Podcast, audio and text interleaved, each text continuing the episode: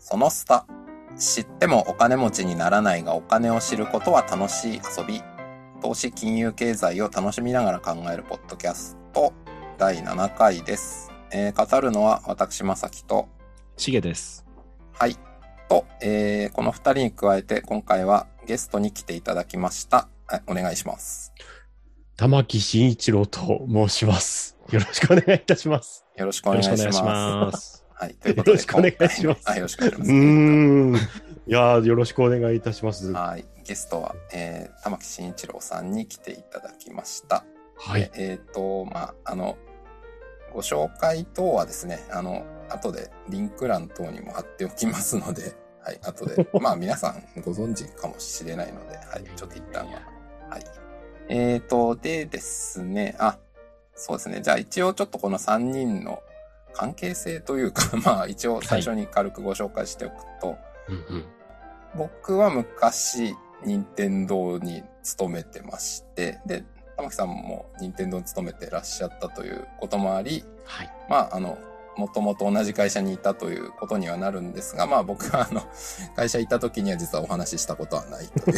ないんですよね。はい、ないんですよね。その後全然別のところでお会いして、まあそこで、あ、うん元任天堂だったんですねっていう、はい、うん。お話をしたりした何年か前から、はい、うんうん。うんという感じなんですが、しげさんは、はい、そうです。私、今、GOB インキュベーションパートナーズという、えー会社で働いてるんですけども、玉木さんがですね、この GOB という会社のあのアドバイザーをされてまして、もともと代表の山口さんとはもう、多分かれこれ10年ぐらい、玉木さん、もう長いですね。はい。多分 NRI 時代の時、山口さんが NRI 時代の時からですよね。そうです、そうです、そうです。はい。はい。はい。で、そういう意味でもともと会社として関係性があって、で、私も、あの、玉木さんとですね、今、月1ペースで GOB の経営陣が玉木さんに毎月アドバイスをもらってまして、ちょうど先週もアドバイスもらったばっかりなんですけども、あとは、あの、いろいろですね、GOB 絡みのイベントにご登壇いただくっていう中で、いろんな接点があって、で、その中ですね、あの、先日、私と正樹さんでこうやってるポッドキャストを、またまたま玉木さんがご存知になって、とても面白そうですねっていうのをおっしゃってくださって、いや、私も出てみたいですっていう、あの半分ちょっと社交辞令っぽくおっしゃったのを我々が真に受けちゃってですね、い やいやいやいやいや。オファーを出してしまって、あの、快諾いただき、本当に今日はありがとうございますとわーい。ねあ。りがとうございあます。ます。はい。ちょうどあのね、あの、後で、牧さんさんに、あの、リンクも貼ってもらえればと思いますけど、あのブックスという、あの、音声メディアでもちょうど玉木さんが、えー全6回分の、あの、はいついですね、本のついのベースにしてお話しされて、私も、あの、は聞かせていただきまして、非常ありがとうに良かったです。ございます。はい。はいっていうところですかね。はとい。いうところですかね。はい。というわけで、えー進めていきたいと思うんですが、まあ、一応この第7回について、一応、まあ、ざっくりとこういうことをお伺いしたいというのが一応ございまして、ちょっとしげさんからご説明いただけますでしょうか？あ、そうですね。あのー玉木さんですね、本2冊書かれてまして、1冊目のコンセプトの考え方という本、私もとても愛読してます。で、読んだ時から、あの私はちょっと非常に玉木さんに伺いたいなと思ってたのが、これコンセプトをですね、まあ、突き詰めていくっていう中で、ご自身のコンセプトを突き詰めた結果ですね、やっぱりその U ターンをして、青森で生活をしたいっていうようなことを書かれてて、あの本、うん。確か10年ぐらい前の本ですよね。で10年ぐらい前っていうのは、いわゆる企業とか独立みたいな文脈ってそこまで日本では多くなくて、一方ですね、今、はい、私も、正樹さんもですね、あの自らあの会社を作って、まあある意味独立したり、自ら会社を創業して作ってるっていうやり取りしてて、まあ、最近は結構そういう人が増えてきて、そういうアドバイスを私も受けたりしてるんですけど、玉木さんの時はおそらくロールモデル的な人もいらっしゃらないですし、本当にゼロからコンセプトを突き詰めた結果、U ターンされようと。一方で、経済面とか、今後どうやって生活していくんだろうかみたいなところの不安って、かなりあるんじゃないかと思いますし、うん当時は、まあ、玉木さん30代前半とかですね、おそらく。はい33とかですかね。はい。だから結構お、お若いタイミングで、そういうチャレンジをされたなっていうところを、経済面であったりとか、まあそういったコンセプトを作るために書かれた。あとは、それから10年経ってみてですね、今振り返ると、あのコンセプトに従った行動っていうのは、どういうふうにお考えなのかっていうのをちょっと伺えればと思ってます。いやー、なんか、なんと言うんでしょうか。まず読んでいただいて、しかもなんか、僕なんぞのことを真面目に考えてくださってありがとうございますっていうのがまず、ありますが、いや、あの、当時、当時ですね、こう、理路整然と考えてスパッとやめるぜっていう感じでもなく、もう3年以上ぐじぐじぐじぐじ悩んでるんですよ。どうしようかな、大丈夫かな、怖いな、みたいな感じで。あ、3年間悩まれたんですね。あの、はい本には書いてないんですけど、なるほど、はい。はい。で、なんで、そんなかっこいいやめ方でも実はないんですよね。はい。ただなんかこう前の会社で、こう、任天堂さんで、こう勉強させていただいている中で、まあ会社の文化なんですかね、その、なんか人と違うことをやってると必ず価値になるんだ、みたいな、なんて言うんでしょう、確信があの会社さんの中にはあるんですよ。もう根拠があんのかなっていうぐらい、その、もう空気としてあるというか、文化としてある。まあ、それが、でも、実際面白いプロダクトを作り続ける源泉の一つになってると思うんですが、その、僕もそれにほだされてしまったわけですね。そう考えると、その、田舎帰って、なんかこう、企画のお仕事、地方なんて企画に金貸すやつ、金出すやつなんか、いねえよって言われたんですけど、人からは。いないのっていう話なんですよ。任天堂的に解釈すると。いないんだってことは違うんだみたいな話で、この、なんか、なんかうまくいくんじゃないのっていう、その無根拠な自信みたいなものはありましたね。で、なんで、まあ確かにロールモデルとかはあんまりいなかったんですが、あの、ウェブは結構来ていたので、その IT 絡みで割と個人でやっているとか、あとデザインで個人事務所とか、なんかその辺の方はそこそこいたんですよ。だから、まあ、その辺の人たちを見てると、なんとかとりあえず生きていけてそうだし、その僕もしばらくはご飯に塩をかけて食べれば、なんとか暮らせるんじゃないかしらっていう、なんかそんな感じで経済的な不安もありつつも、えっ、と、戻ってきたって感じですかね。たただあまり怖かったので、消費者金融の会員になりました。なんかあっても借りれるように。あのいざという時に借金できるように。これ、あの、今おっしゃった、あの、デザイナーとかそういう人がいらっしゃったっていうのは、それ青森にいらっしゃったんですか？それとも周りで独立してるってど、どっちの意味になりますでしょうか？なんかあの、ネット上にもいたし、青森にも、あの、何人かいて、ツイッターとかで、こう、地元のことを調べたり、あと U ターンして独立してみたいな人のことを見てみると、割と IT 系の人が多かった印象ですね。だから10年ぐらい前でまだツイッターがね、ちょっと流行り出したとか、その頃ですけども、うんアーリーアダプターの方はやっぱりそういうことをツイッターでもうつぶやかれてて、玉木さんもそれを見てやっぱり多少勇気づけられたというか、あ、こういうのはああるんだと。そうですね。そうですね。なんかあの、ブロガーがアフィリエイトで儲けるのが最先端みたいな感じだったような気がするんですけど。ありましたね。そういう時代が ありましたね。アマゾンリンク貼ってみたいな時代が。そうなんです、そうなんです。そのあたりですよね。だからなんか、こう、副業みたいな言葉もなかったし。そうですよね。概念として日本でそんな副業ってなかったですもんね。いきなりもうチャレンジするしかないっていう。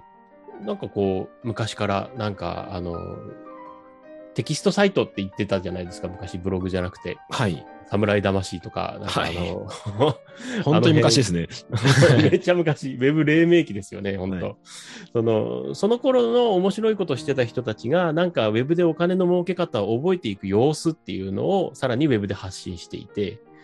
で、その中でなんか独立するとか、うんなんかそういう話が端々に出てるっていうぐらいだったかと思ってるんですが、うん、だからなんかできんのかもなっていう感じ。これも全く確信などはないんですが、そんなふわっとしたので 行きました。そういう意味では今伺ってると、やっぱり人と違う経験や体験することが価値になるっていう、任天堂このあたり、ままさきさん、任天堂ご出身ですけど、やっぱりそういう空気があった感じですか？だと思いますよ。まあやっぱりその独創性みたいな部分は会社のすごいコアの価値観で持ってたと思いますし、まうんあそれこそまあ巷でも言われてましたけど別にその技術力で言えば任天堂は多分ソニーとかより下だとは思うけど、どうやってお客さんを楽しませるかみたいな部分の突き詰め方がやっぱり価値の源泉だよねみたいなのはまあ世で言われてたと思うし、まあ会社の中でもそういう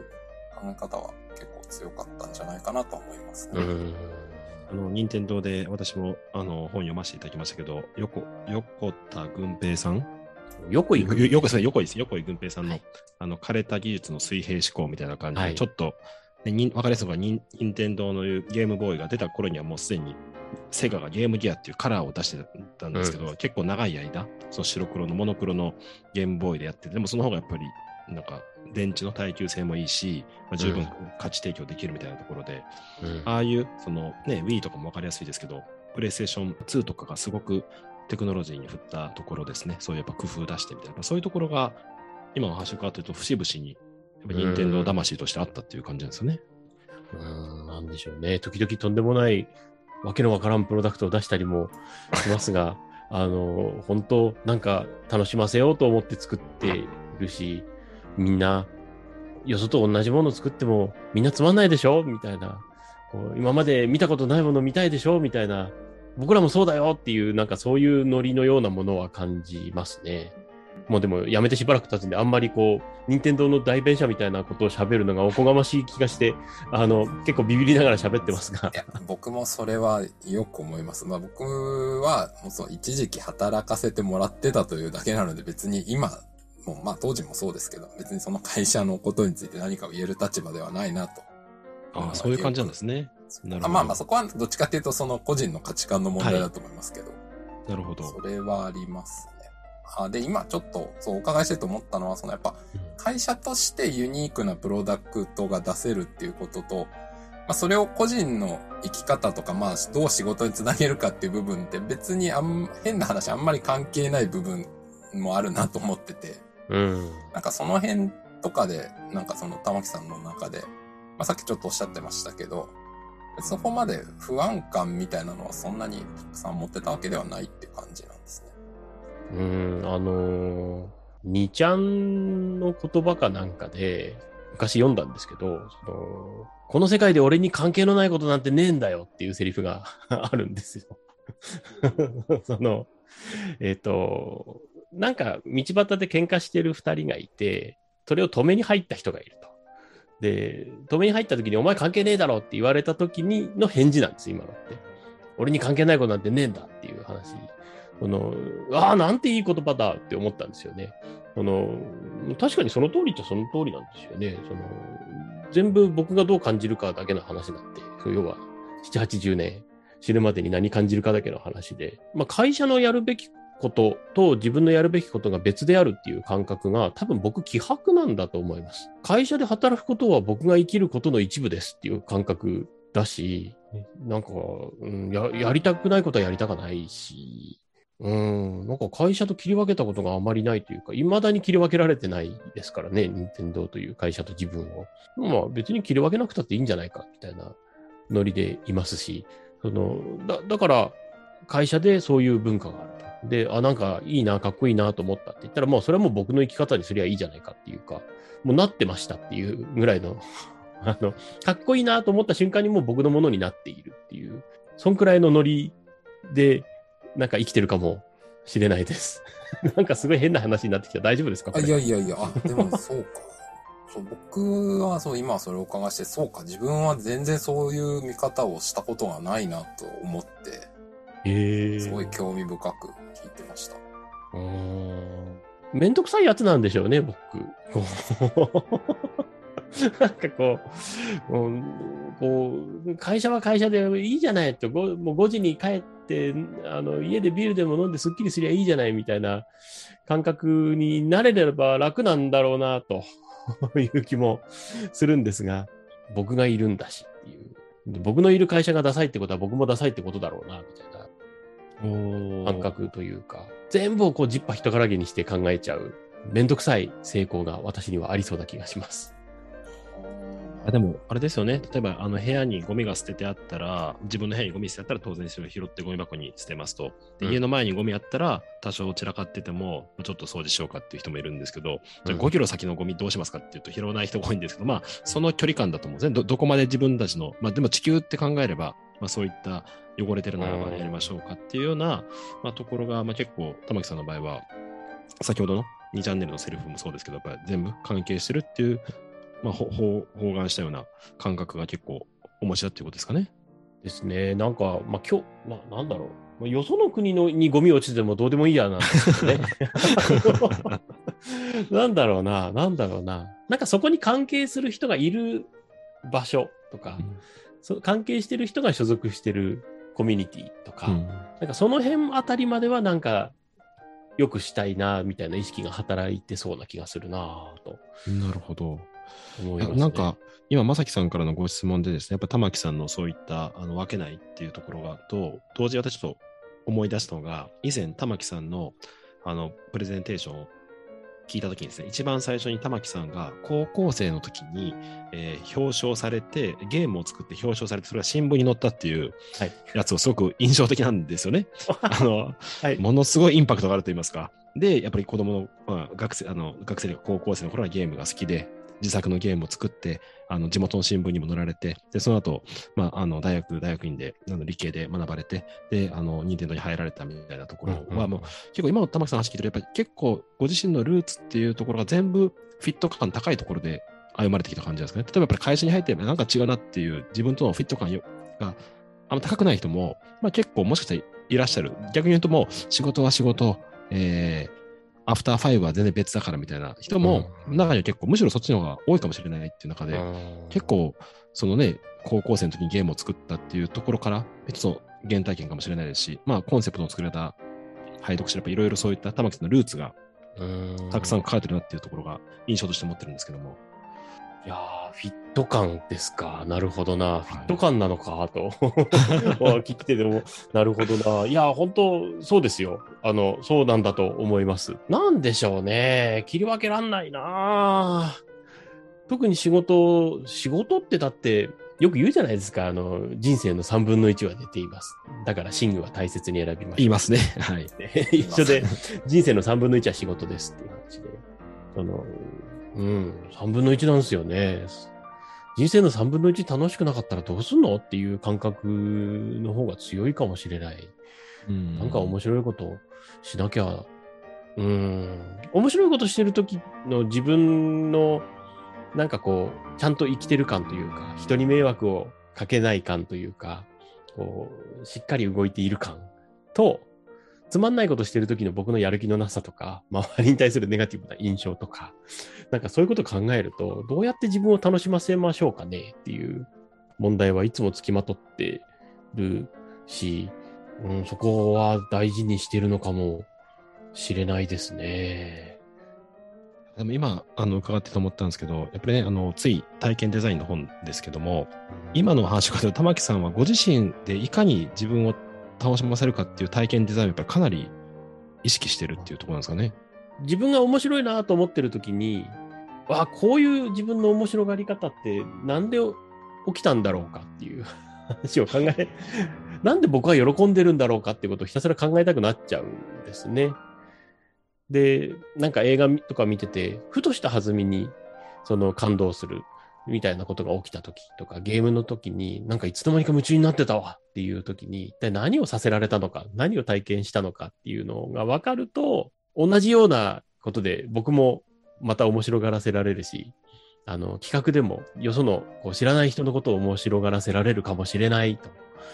いうところで、そのあたりはひたすら考えるというか、まあ、もう趣味ですね、これは。なんか、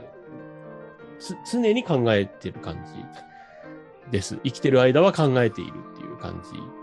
ですね。じ自分が、まあ、楽しいとか何か感情が動いたっていうその体験そのものがどうかっていうことを、まあ、分析というかメタ視点で見るみたいな、それ自体もまた楽しい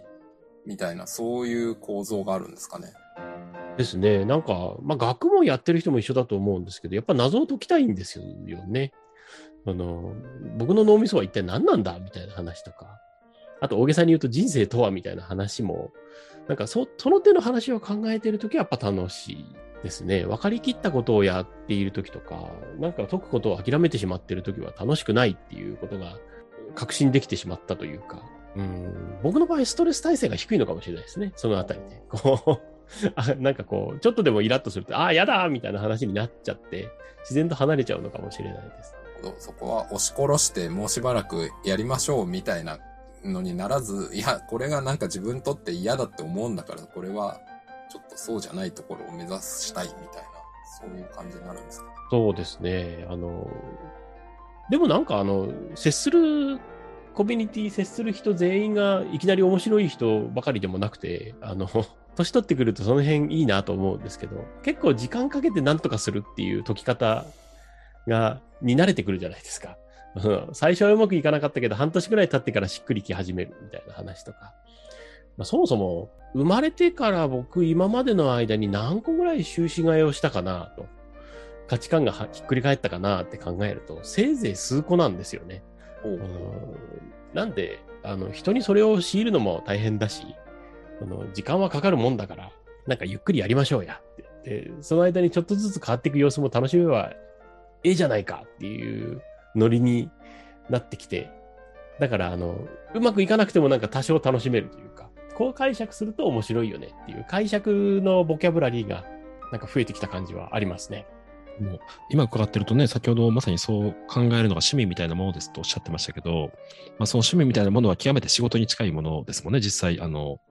企画を考えるとかどう楽しませるかっていうのを自身で考えることは趣味ですけど、それをちょっと対象を変えるともう、玉木さんの最も強みであるところの企画とか仕事にもなってるっていう、そうそういう、なんか、そういう意味では、なんかね、まさに分け分けるもんじゃない、分けられないですね、伺ってると。本当にその、本当に面白いことをやっているだけなんですというと、かっこつけすぎかもしれないですが、あの、面白いなと思いながらやってる仕事が多くて助かりますね。でも、あの、ちょっとそこをぜひ伺いたいんですけど、やっぱり任天堂時代の時に、まあ Wii の開発とかいろいろね、プログラマーやられてるって、それそれの仕事の面白さっていうのはもう、あある意味もうわかるし、それはそれ多分おそらく続けられても、それはそれで面白い面があると思うんですね。ゲームもたくさん変わってくるし、環境も変わるし。っていう中で、青森に U ターンされた時に、それこそね、ご飯に塩をかけて食べるみたいなところの経済性とか、消費者金融の ところの、えーまあ、申し込みの準備だけしておくみたいな、ものすごい不確実性が高い。かつ、でもそこが本当にこれ面白くなるのか、企画も、あの、ウェブを見ればあるかもしれないけれども、試行錯誤度がかなり高いという状況を、どうその自分を体体験デザインして楽しませながら、そういうことに対して、企業とか独立に対して、やっぱり恐怖心とか不安とか思ってる人の方が多くて、なかなかですね、そこにたどり着けないっていう人も多いんじゃないかなと思うんですけども、その点いかがでしょうか？なんか、まあ、Facebook 上で知り合いの人とか、仕事での知り合いの人っていう、その、人になんか食わせてもらったんですね。その、お仕事いただいて、あの、ご飯連れてっていただいて、文字通り食わしてもらうこともあれば。それ気がついてなかったんですよ、会社辞める前って。お金って人からもらうもんだっていうことがよく分かってなかったんですよ。人からもらうもんなんだだったんです、お金って。あ のなのでな、なんて言うんですかね、それに早めに気づけたのは良かった。だから、その前に、ある程度いろんな人と縁を作っておいていたっていうのがすごく助かったという感じです。その、本当一人でいると、ちょっとあまり不安で、僕、あの、部屋にいると、うわーなんか嫌だな、もうちょっと部屋にいたくないなと思って夜散歩に行ったりとかしてたんですよ。帰省した直後とか。あの、部屋にいられんっていう感じになって。でなんですけど、その、そういう時でもなんか、なんかネット見たり、あと Facebook で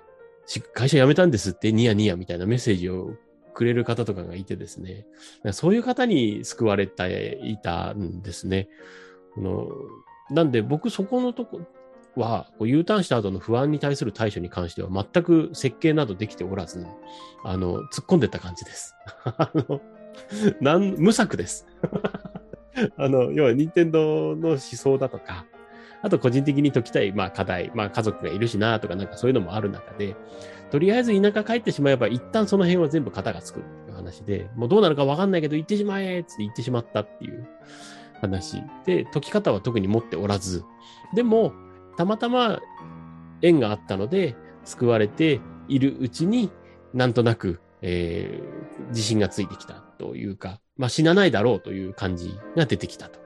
いうのが、本当の正直なところですね。八戸に戻られた時って、その、例えば最初は、ご実家に一回戻られたとか、なんかアパート借りられたとか、なんとかそういうとこってあったりするんですか？あ、あの、最初は、あの、アパートも、なんかあの、ちょっと帰省して、そこで決めるっていうのができなかったんで、ちょっと最初は合成に、当時安かったんで、あの、ホテルをちょっと長めに借りて、で、そこにいながら、もうひたすら不動産屋さんを回って、アパート借りました。で、えっ、と、どんどんどんどんお金は減っていくわけなんですが、まあ、とりあえずちょっとあるしっていう 話で、で、いろんな知り合いの人と、あの、会ったりとかして、で、なんか仕事ないかな、みたいな。で、そうすると、なんか自然とその知り合いの知り合いみたいな人で興味を持ってくださって、くださる方がいたりとか、あとは普通にそういうこう仕事めいたものが発生してくれたりとか、あとその SNS で、あの、そういう立場なんだったらちょっとこういうことをやってみませんか？みたいな話とか、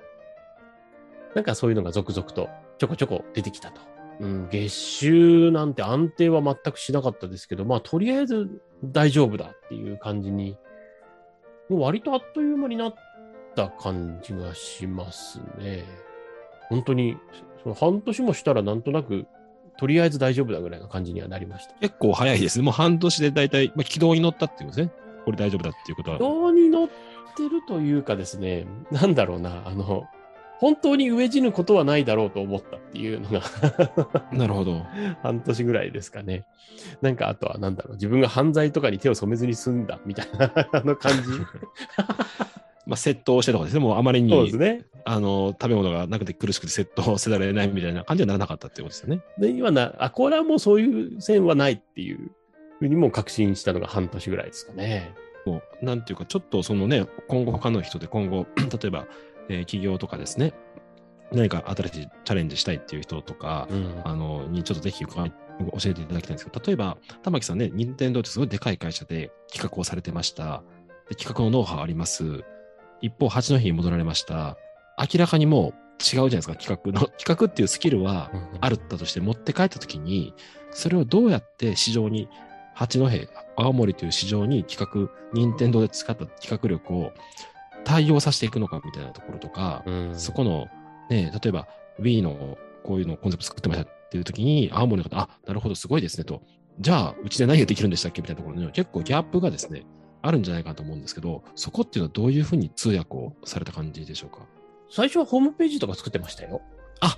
受託で、なるほど。そういうことか。自分のホームページじゃなくてお客さんのホームページを作ってあげる仕事ってことですか？はい。その、なんで、企画そのもので売るって難しいし、よくよく考えてみたら僕、任天堂時代だって企画だけやってたわけじゃないんですよね。その、なんか、プロジェクトの進行の補佐みたいな感じで情報を整理したり、根回しまではいかないまでも、その、ど、どんな空気感なんだかな、みたいな。その何心配事なのかな、みたいなものを聞きに行ったりとか。で、パワポを作るっていう手も動かす、書類も作る。だから、そういうことなんですよね。そのやっぱり、なんだろう、どこまで行っても100%考えるだけの仕事って多分ないんですよ。で、多分そこに行けたっていう人は多分もう落ちていってる人なんじゃないかなという気すら。します。その、手は動かさにはいかんというか、汗はかかにはいかんような気がするんです。で、なんで、あの、そういうことや、ホームページ作ります。じゃあ企画しましょうっていう時なんかに、ちょっと企画、あの、やらせていただいて。でも基本的には一生懸命手を動かしている。なんかあの、それぐらいのところから始めていくと、なんかだんだんその、あ、そう、そういう人なんですね、みたいな理解がだんだんしていただきやすくなる。すごい関係ない話しちゃうんですけど、私プレゼン資料を作るときに、あの、えっと、手書きの資料、手書きの絵をよく使うんです。一番最初、コンセプトの作り方という本を書くときに、最初に僕が仮の絵でイラスト描いて、後で、あの、イラストレーターさんに書き直してもらうか、おうかなと思ってたりはするんですが、とりあえず手書きでって編集者さんに言われて、で書いたんですけど、で、結果、このまま行きますって言われて、えーっていう話だったんですが、その、で、損し、損したまでは言わないけど、うんと思いながら、こう、絵を描いてたんですが、あの、手書きの絵って本当に褒めてもらえるんですよ。あの、なんでこんなに褒めてもらえるのっていうぐらい、本当下手くそな絵なんですけど、でもちゃんといろんな人が、いいですよね、あのプレゼンの絵とか。本のあのイラストってご自身で描かれたんですか？ってこうすごい、いいですねって言ってくださるんですよ。で、なんでかなと思ってたんですけど、まあ仮説でなんですが、あの手間感がわかるんですよ。僕が書いた手間を想像しやすいんですよね。だから、えっ、と、手書きの絵というのは、えっ、と、絵の内容だけを伝えてるんじゃなくて、書いた人の手間も同時に伝えているんですよね。で、それがなんか、こう、ちょっとしたオーラみたいな感じで、なんか、匂うというか、響くみたいなところがあるような気がするんですよ。うん、だから、なんだろう、仕事って賢いことをやるから金が儲かるっていう発想をしてると、私はどん、もっと賢くならねばならないみたいな地獄に陥ってしまうんですけど、ちょっと賢くて、ちょっと汗かいてるっていう状態が、むしろ健全だと思うと、割と救われるというか、あの、頭良くないけど頑張るから、みたいな話で、あの、頑張ってるから褒めてもらえるし、なんか、すっきりするみたいな。なんか、そんなところがあるような気がしますね。だから本当あの、企画屋ではあるんですが、あの、基本的には一生懸命汗をかきたいと思ってますし、汗かいてれば自然と伝わるなぁと思います。いやーでもあれじゃないですかね。もしかしたら、玉木さんがね、八戸に U ターンされて、最初ホームページの作成とかも請け負ってましたっていうのは、本邦初公開っていうか、あんまり話してない内容じゃないですかね、もしかしたら。ああ、そうですね。あんまり言ってなくて。だからちょっと意外で、意外というか、あ、そういうこと、でも一方で、ホームページっていう名のぐらいのやっぱ会社の入り口っていうことを会社のことよく知れて、ホームページをデザインなり設計とかする中で、あ、御社こういうことやってて、もしかしたらこういう企画とか、こういうのもいいんじゃないですかっていうところに、動線としてはもう極めてつながってますし、ホームページをね、作る中で会社の理解は当然必要で、そこのディスカッションの壁打ちっていうところで、うん。うんまさにそういった玉木さんの持ってる、その、まあ、能力なりノウハウを他でも活かせるところがたくさん見つかっていくっていうのがあるのは極めて自然というか、しかも手間感がホームページでも分かって、あ、この人手間かけてくれるんだっていうことも伝わるっていうことですもんね。そうそうですね。そうですね。本当ですね。なんか整理していただいちゃって、すいませんという気持ちになっちゃう。うん、もう本当楽しいですよ。ホームページのお仕事もそうですし、やっぱり形ができるのは面白いよな。うん、なんか考えるだけのお仕事って、うん、いや、賢くならなくていいんじゃないですかね。そんなに。そんな、そんなのってあるのかしら？なんかこの世の中に。勉強を突き詰めてったら究極の知恵が得られるっていう仮説って本当に正しいのかななんか、あの、勉強するなというつもりもないんですが、勉強しないから私はダメだって言ってる人が時々いる、いる謙虚だなと思うんですけど、でもそれ本当に謙虚か？みたいな気持ちもちょっとあったりするんですよ。うん汗かかないで、何が知恵か？みたいな。なんかそういう、なんか古いノリですけどね。うんうんうん。いやー、でもそうだなと思いながら今聞いてました。なんかやっぱり、その、ま、僕もそういう傾向もしかしたらあるかもしれないですけど、まあ会社員をやっててそっから独立して仕事して飯を食っていこうとか思った時に、まあやっぱなんていうか、うんとその大変なんだけど、こう、あんまりこう見入りがないみたいなことってやっぱりちょっとえーしんどいなとか思ったりすることもあって、やっぱそれがもし自分が会社員っていう立場だったら、まあ変な話、あんまりそこは考えなくってもいい部分だったりするんですよね。うん。まあ会社がこうしろとかうん。上司がこうしろって言ってるから、まあ一応その時間はこうするっていう整理が自分の中でつくけど、ん。自分が独立したっていう立場になったら、そういう何かがあった時に、なんかもうそのモードに入っちゃうと、うーん、これは、みたいになって結構思考停止しがちな部分があったりするなと思いつつ、うん。でも、今まさにおっしゃってたみたいに、でも、その手を動かしていったり、そのお客さんと一緒に考えたりしていくっていうことの中から見出していったり、まあそこからあるいは関係が作られていろんなことにつながっていったりするっていうのは、まあまさにそうだよなって今うん。聞きながら自分事として考えてました。あの、会社員って同じ量働くと毎月同じ金額がもらえるっていう、なんかこう、労働、10日労働力と得られる原因の割合が常に固定化された状態で生きていくじゃないですか。そのでしかもそれがじわじわ上がるっていう可能性をこう見せつけられながら生きていくじゃないですか。あのそうすると逆にその細い幅の中で生きる生きていかないと不安になるみたいな、なんかそういう回路がなんか僕の中でできてったような気がするんですよ。サラリーマン時代に。で、その細い中で生きていかないと不安だっていう感覚で独立すると、最初こそストレスなんですが、あの、そのうち、すげえ安い仕事やったけど、そこで知り合った人からいい仕事がもらえましたよとか、あの、なんかいきなりとんでもない金額の仕事が降ってきた、ひげみたいな話とか、なんかそういうのをこう、振れ幅を経験してるうちに、なんかおおらかになるんですよ。前は、この労働力だったらこの分もらわなきゃおかしいみたいな話だったのが、まあそのうちどうにかなるだろうみたいな、こう、おおらかさが出てくる。僕最近何年か前にあの、ダイエットは1週間で帳尻を合わせなさいって言ってる人がなんかいて、要はあの、月曜日に豚骨ラーメン死ぬほど食ったと言っても、あと6日間の間、割と野菜寄せの生活をしてれば、体は結構バランス取りますよと。そんくらいの柔軟性は体にありますせっていう話なんですけど、要はサラリーマンって毎日30品目の規則正しい食事を食うみたいな食生活なんですよ。毎日適適切な量の栄養を取るみたいな感じ。